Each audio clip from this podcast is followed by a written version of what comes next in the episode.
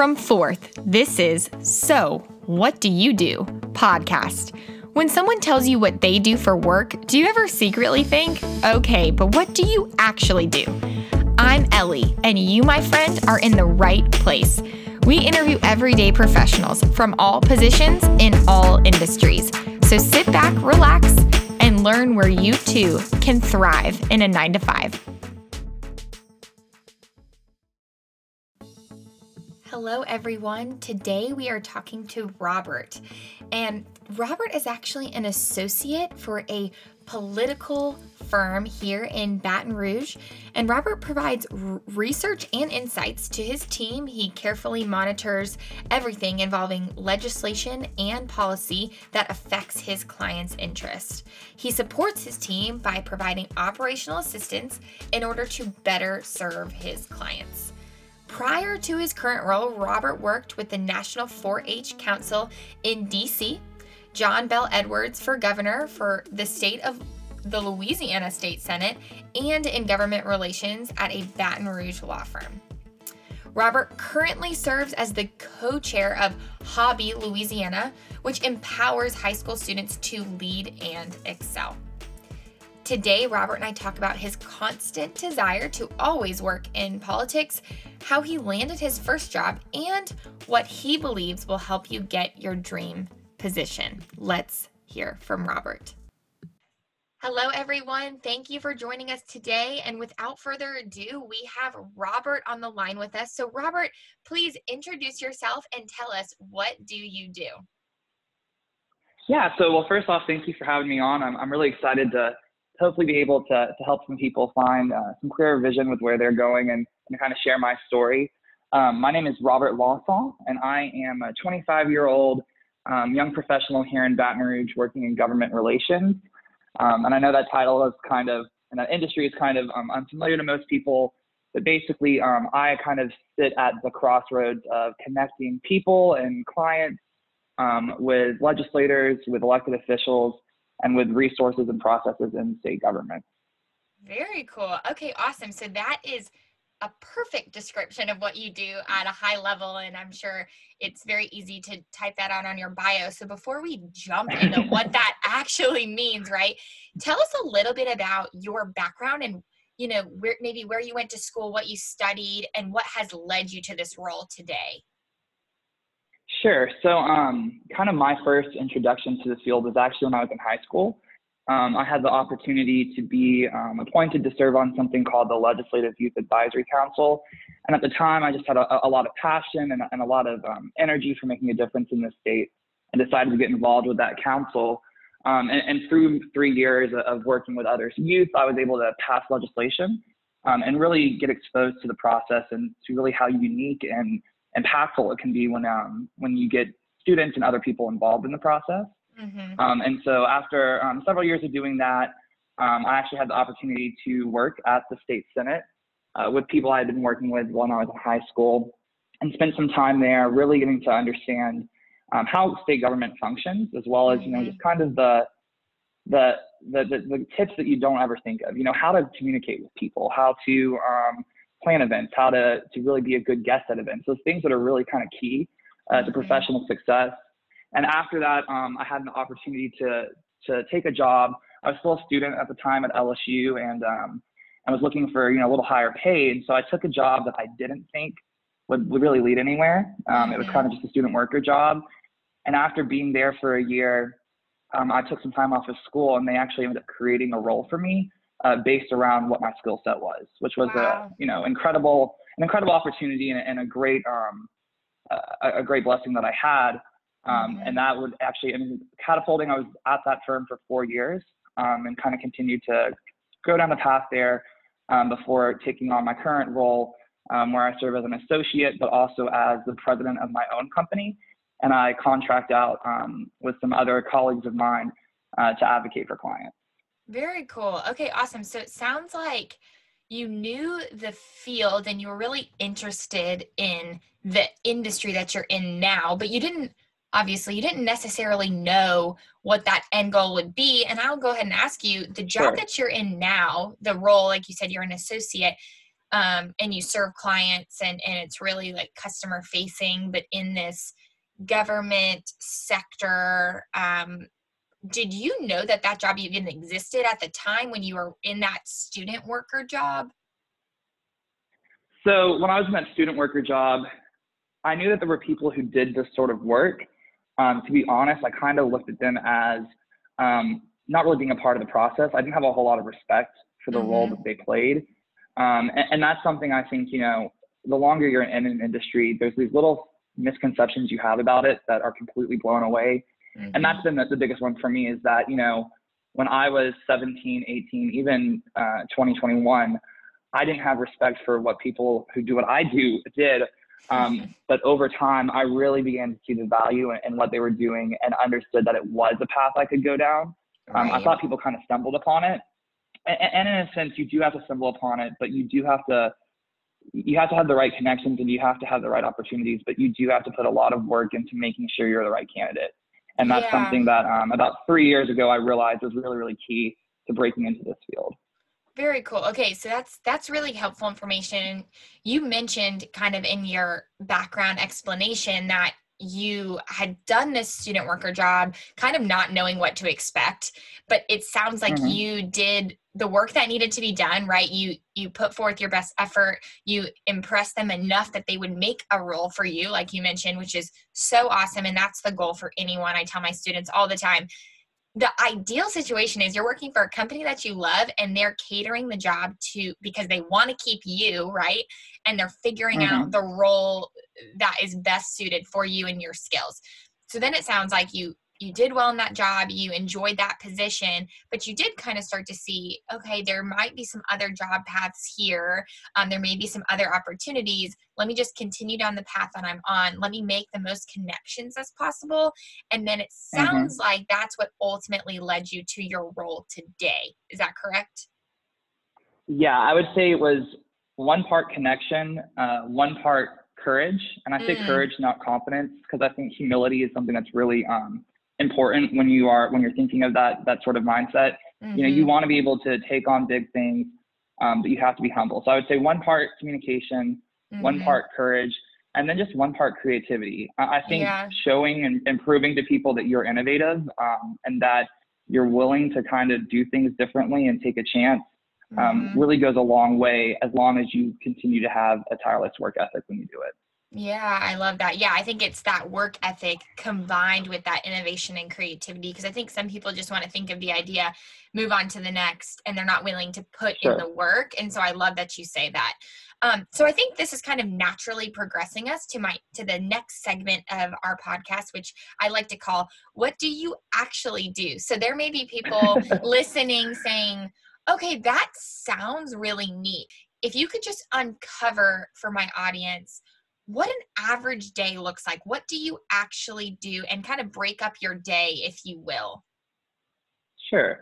Um, so I always kind of think my my chief role that I play with the team that I work with is to be the the, the person who's monitoring news and policy and events.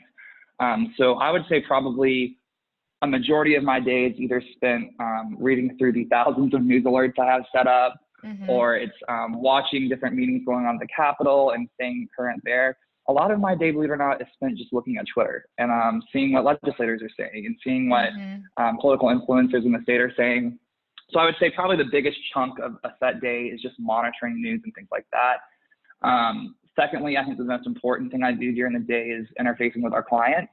Mm-hmm. Um, so that you know that can be everything from a short email asking, you know, when's the next election for this office or who is the legislator for this area mm-hmm. to something as difficult as um, they might ask us to, to analyze a piece of law and to look mm-hmm. at the, the, legislative history and how it came to be.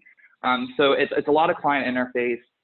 And then I think kind of my, my, my third role that I really play is, um, is making sure that we are always staying in connection and, and in contact with the people we work with at the Capitol.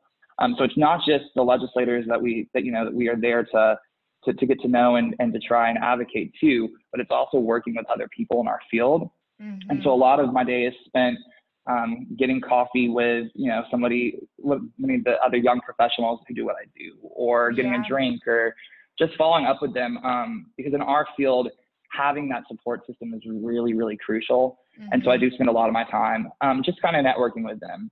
So I would say client facing, um, legislative facing stuff, and then kind of monitoring what's going on is majority of my day. Mm-hmm. Um, it's kind of hard to, to, break it down any further just because you never know what's coming at you. we, yeah. we, we are here to be the, the answer man a lot of times. And so there's a lot of questions I would never expect to get, um, but that I have a, a lot of fun getting to answer.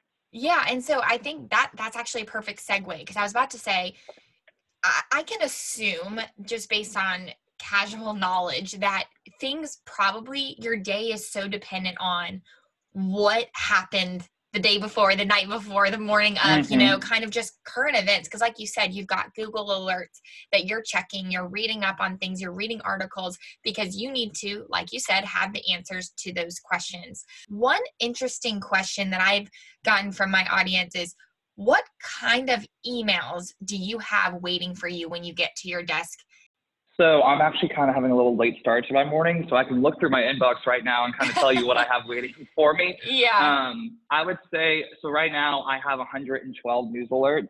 So that's wow. that's kind of the biggest thing I tackle in the morning. Uh, it looks like I have about four emails from clients, just kind of following up on things. Mm-hmm. Um, and then because I do work with a with two really great colleagues at work, um, we work really closely as a team. So most of my emails are, you know, little follow ups, check-ins on things, um, I have a couple calendar reminders because there's a couple legislators who have birthdays today. Um, and then I, the other big thing that I have a lot of emails from is one really important um, thing that we do is join other associations um, okay. so that we can kind of be really um, in tune with what their policy issues are and, and, work with their members. So a lot of the emails I have are newsletters or updates um, from trade associations here in the state as well. Gotcha. Okay, very cool. So that's, that's kind of a, a very broad look at the 200 something emails I need to go read. yes. And so, how many of those emails would you say on an average day are like SOS, important and urgent, right then, kind of scratch the rest of your day? We need to tackle this.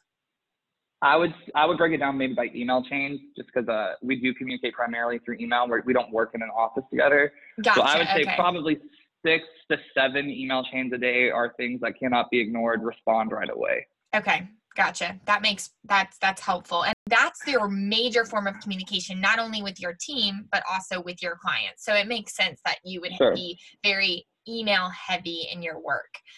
So now let's talk a little bit about what is your favorite thing about your job? If you had to only pick one, um, what kind of makes you want to get up and go to work every day? I every day have an opportunity to get people involved in the process. And by mm-hmm. process, I mean that every day I have an opportunity, especially um, kind of one of my big passions is getting young people to be civically engaged. It's, mm-hmm. it's been a mm-hmm. passion of mine for a long time. So every day I have the opportunity to either talk to someone or hear about something or read about something that I can then pass on um, and encourage and kind of motivate others to take up. And in the end, I genuinely go to bed every day feeling like I have an opportunity to make Louisiana a better place. And that's, that's something awesome. that's really important. It sounds like this has been an ongoing passion for you. You said I've felt this way for a long time. So the fact that you're getting to kind of live that in your role now is really fulfilling. Yeah, doc, so uh, one of my favorite quotes is by uh, Dr. Albert Schweitzer. Um, and he says, Success is not the key to happiness, happiness is the key to success. If you love what mm-hmm. you are doing, you'll be successful. And that's been something that I've kept in mind uh, pretty much my entire career is that as long as I still feel like um, I'm fulfilling a personal passion with mm-hmm. my work, I'm going to be happy. Yeah, that's awesome. So, what in in turn of that, what do you think is the most challenging, hardest, or your just your least favorite thing about your job? Oh, that's a hard one. Mm-hmm. Um, you know, I said earlier that having courage is really important, and, and I consider myself to be a very social person. It's very rare that I walk into a room and I'm, you know, don't know how to go talk to someone. Mm-hmm. But that is something that I've had to learn. Um, you know, with this job, a lot of times you're being thrown into the room with people who are who are you know average people, everyday people, but just because of a title in front of their name, they come with mm-hmm. this kind of fear. Um, mm-hmm. Um, and so for a lot of it was just realizing that one, I live in a place where people are genuinely really friendly and, and nobody has, you know, um, negative intentions. But two, realizing that I was capable mm-hmm. of keeping up in those conversations and, and not to let my age or my inexperience um, ever prevent me from that. And so that's the most challenging thing is just kind of having that daily courage to put yourself out there and put yourself in positions that most people my age aren't um, getting involved in. Right. And I think that goes back to, and I've mentioned this before with Forth things, is just that imposter syndrome.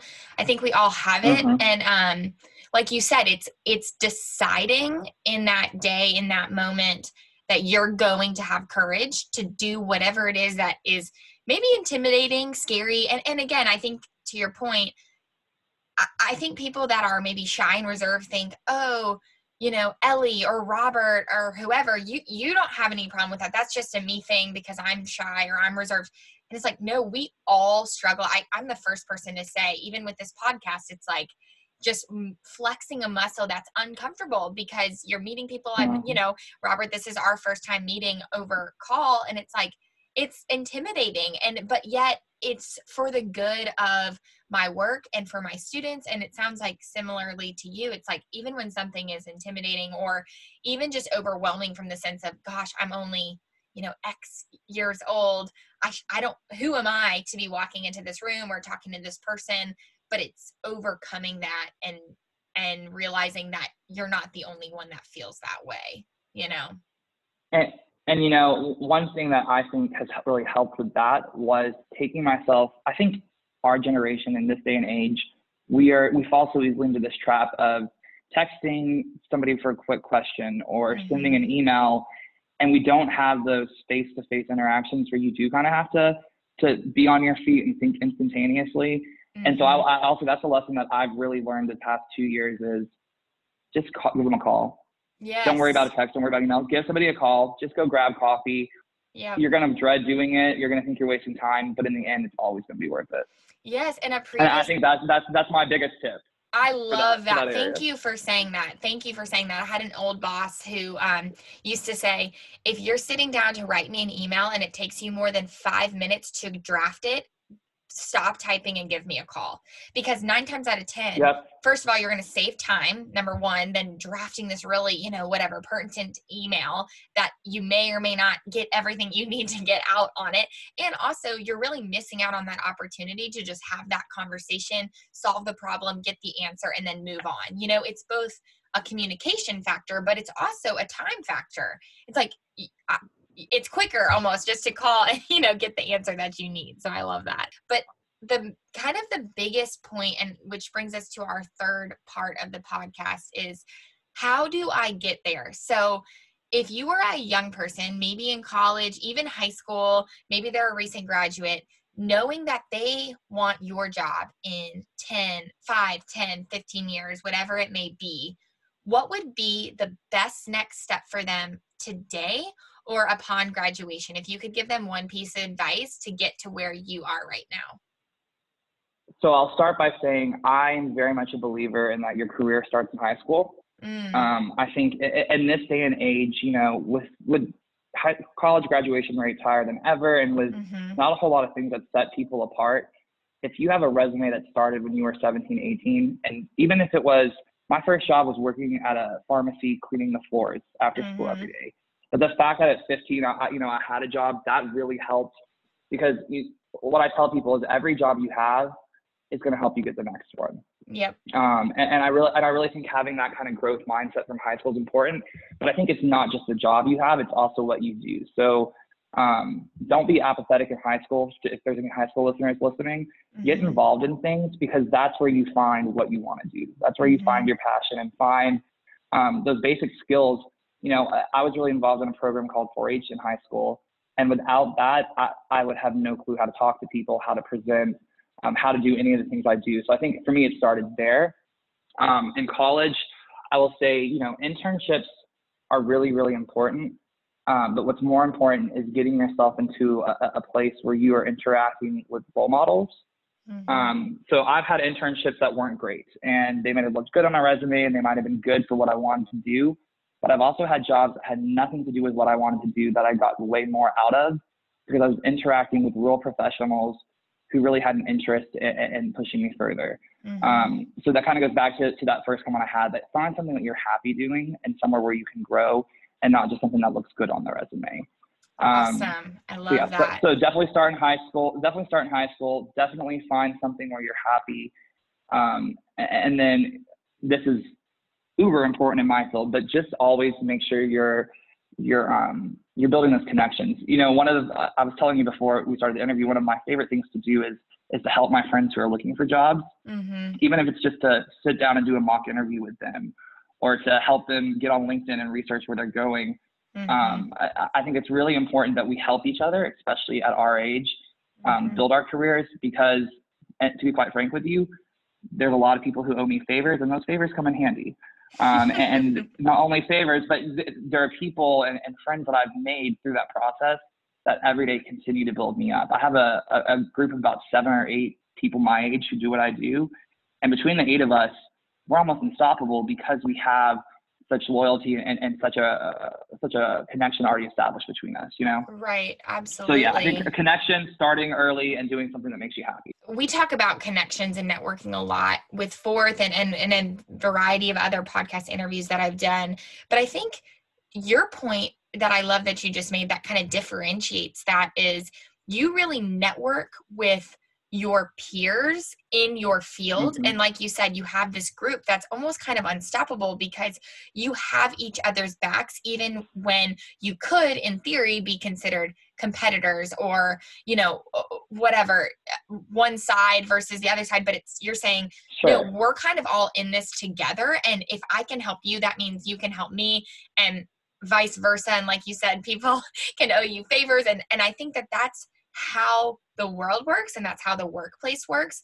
Um, and I think that we can use that to our advantage. Um, so I think I love that because networking isn't just networking with people that are older than you that could be mentors to you, but it's your peers as well in school and once you start your career. So that's a really, really great. Those are all great pieces of advice. I, I really. It's also just nice to, to have the support and to have people who are going through the same frustrations you are every single day who will listen. I, you know, at the sure. end of the day, that alone is is worth putting yourself out there and getting to know people. For sure. I, I could not agree with that more. Just having some um, camaraderie and some, you know, understanding sure. of what you may be going through. I could not agree more. I always say I could not have made it past the first six months of my first job without my you know class of new hires. We we started with like a group of six and i don't know what i would have done without them because on the days where i just wanted to hide underneath my desk i was like you guys are the only reason that i'm showing my face today and sitting in this chair. So i could not agree more. Um, well robert this has been so helpful so inspiring but also just full of chock full of wisdom. So I really, really appreciate your time and your expertise. Um, one thing that I like to offer up to my students and to my interviewees is um, are you okay? Are you comfortable with me providing your LinkedIn contact so people can connect with you and send you a message, let them let you know how they enjoyed your interview, etc.? Absolutely, absolutely. And I will tell you, it might take me a couple days to respond, but I'm more than willing to answer any questions. And, and to be frank, to help you find any job you're looking for in the in the Baton Rouge or Louisiana politics sector. Awesome, awesome. So I will link um, Robert's LinkedIn in the show notes, so you can, if this if this interview was interesting to you, if you have any additional questions that we didn't get to ask today, um, I would highly recommend you reaching out to Robert. And like you said, give him ample time to get back to you. He's a busy guy, but uh, but um, that's very generous of you. So thank you for definitely. All right. Well, thanks again, and I hope everyone has a great rest of your day. Thanks for listening. If you loved this episode and are inspired by this 9 to 5er, let us know. Subscribe and leave us a five star review. Screenshot this episode and tag us on social at forth underscore LLC. We would love to hear what professionals and industries you want to hear from next. Want more career guidance, discovery, and inspiration? Be sure to visit our website, goforthllc.com, and browse our career downloads, read our blogs, and get inspired to go forth.